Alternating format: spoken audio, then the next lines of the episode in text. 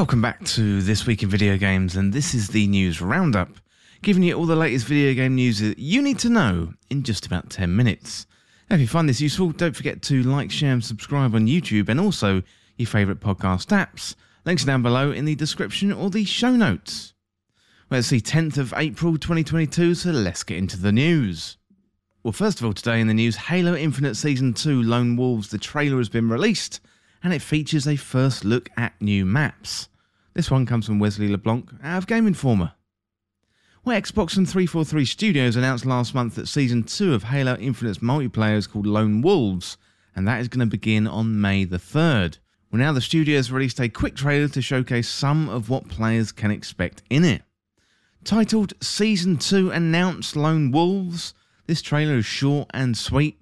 It's less of a trailer highlighting all that awaits players in Season 2 and more of a trailer meant to build some hype for the new season, which is now less than a month away. However, there are some things that stand out in it, like new cosmetics and most excitingly, new maps, or at least there appear to be snippets of possibly two new maps. Will Lone Wolves gear up for Season 2 of Halo Infinite? The trailer's description reads Experience fresh content including new maps, modes, theme limited time events, and an all new battle pass that never expires. We've got until May the 2nd to complete the Season 1 Battle Pass before Season 2 begins on May 3rd. If you don't complete it in time, don't sweat. As previously announced, all Battle Passes in Halo Infinite will stay available to all players. You can access them at any time. However, you cannot progress through two different Battle Passes at the same time. Instead, you must select which Battle Pass you want to work on at any given moment. As for what to expect in Season 2, creative director Joseph Staten said in March, during Season 2, we will be shipping playlist updates, balance changes, new modes and maps, specifically one arena map named Catalyst and one big team battle map named Breaker. Well, the new modes include Last Spartan Standing, a free for all elimination mode, as well as another new mode named Land Grab, plus a return of an updated all time favourite mode, King of the Hill. Now, if you're curious about the theming of Lone Wolves, Staten said, By the theme, we mean core idea, that guides the creation of much but not all of the season's content. Lone Wolf Spartans are hunters, they're trackers, they're resourceful improvisers operating deep in enemy territory without resupply or support. They're fierce, rugged, prefer to work alone, and they're still loyal to the Spartan pack. Well, next up in the news today, Kingdom Hearts 4 is officially on the way, and this one comes with Vikki Blake out of Eurogamer. So Square Enix has confirmed that Kingdom Hearts 4 is officially on the way, and in the final video released as part of the series' 20th anniversary celebrations, dubbed a compilation of all the trailers revealed during today's event, we unexpectedly catch a sight of Sora and the statement, the heart resides within the soul, which in turn is guided by its fate to the rightful place. So Sora makes a triumphant return with an updated look at the beginning of an epic new storyline titled The Lost Master Arc Square Enix explains. Beginning with Sora facing off in a boss battle against a great enemy, Players are introduced to the Quadratum, a large, expansive city set in a gorgeous, realistic world unlike we've ever seen before in Kingdom Hearts. And fans are going to be excited to see the return of Sora's well known companions, in addition to the first appearance of Strelitzia, a mysterious new character who appears before Sora in this strange new setting. Well, there's not even a whiff of a release date just yet, or even an indication of what platforms Kingdom Hearts 4 is headed to, but development does seem advanced enough to give us not just cinematics, but a glimpse of gameplay above the streets of a modern cityscape. And right at the end, our good pals Donald Duck and Goofy make an appearance too. We also learned about Kingdom Hearts Missing Link, a mobile game that's going to close beta testing later this year, and Square Enix says it's going to allow players to embark on adventures from the realm of Scala ad Caelum into the real world and engage in exhilarating battles against the Heartless and discover an all new original story. Well, next up in the news today, Returnal wins big at this year's BAFTA Game Awards. And this one comes from Matt Wales out of Eurogamer.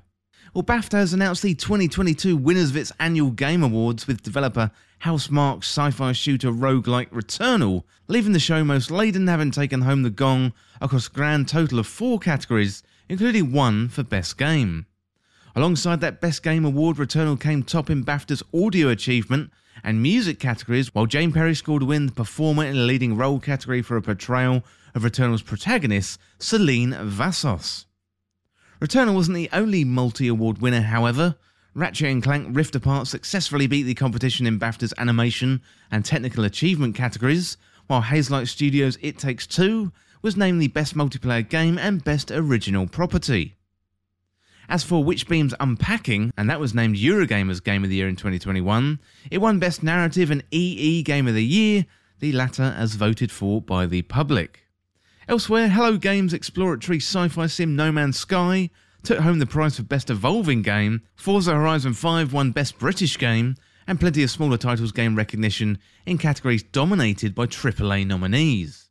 Developer Beethoven and Dinosaurs The Artful Escape secured the Artistic Achievement Award, for instance, winning out against the likes of Psychonauts 2, Ratchet & Clank, and Resident Evil Village, while Daniel Mullins' wonderfully weird deck builder Inscryption was named as a winner in the game design category, beating off the likes of Forza Horizon 5 Returnal and Deathloop. Well, next up in the news today, Mario Golf, the classic N64 sports game, comes to Switch this month. This one comes from Jason Guisao out of Game Informer.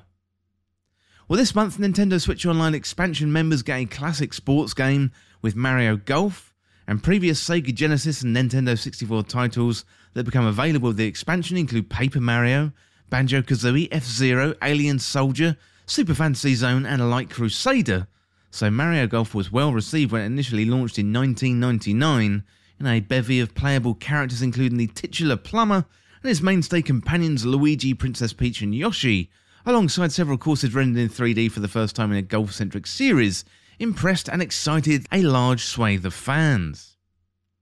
Moreover, wind strength, weather, and direction added a nuance to the loop, making shots more rewarding, and this success continued with the recent Mario Golf Super Rush, released on Switch in 2021. And finally today, Metroid Dread Boss Rush modes are now available, and this one comes from Tom Phillips out of Eurogamer. So Metroid Dread now offers three boss rush modes thanks to today's free updates. You better gain access to the first after completing the main game story. Well, the standard boss rush lets you fight 12 bosses one after the other, with damage from each carried over to the next, and weapons are fully restored. Your aim here is to down each boss as quickly as possible, and if Samus is downed herself, then you'll be able to retry your current boss fight but incur a time penalty. So complete boss rush and you'll unlock survival rush, and that gives you a 5 minute time limit to defeat as many of the game's bosses as possible. So here, one defeat may mean game over. However, each successful defeated boss will add time back to your clock. And finally, you've got Dread Rush, and you're only going to be able to get access to this if you beat the main game on the one hit kill Dread mode. And here, any damage from a boss will mean an instant game over. Well, good luck going into that.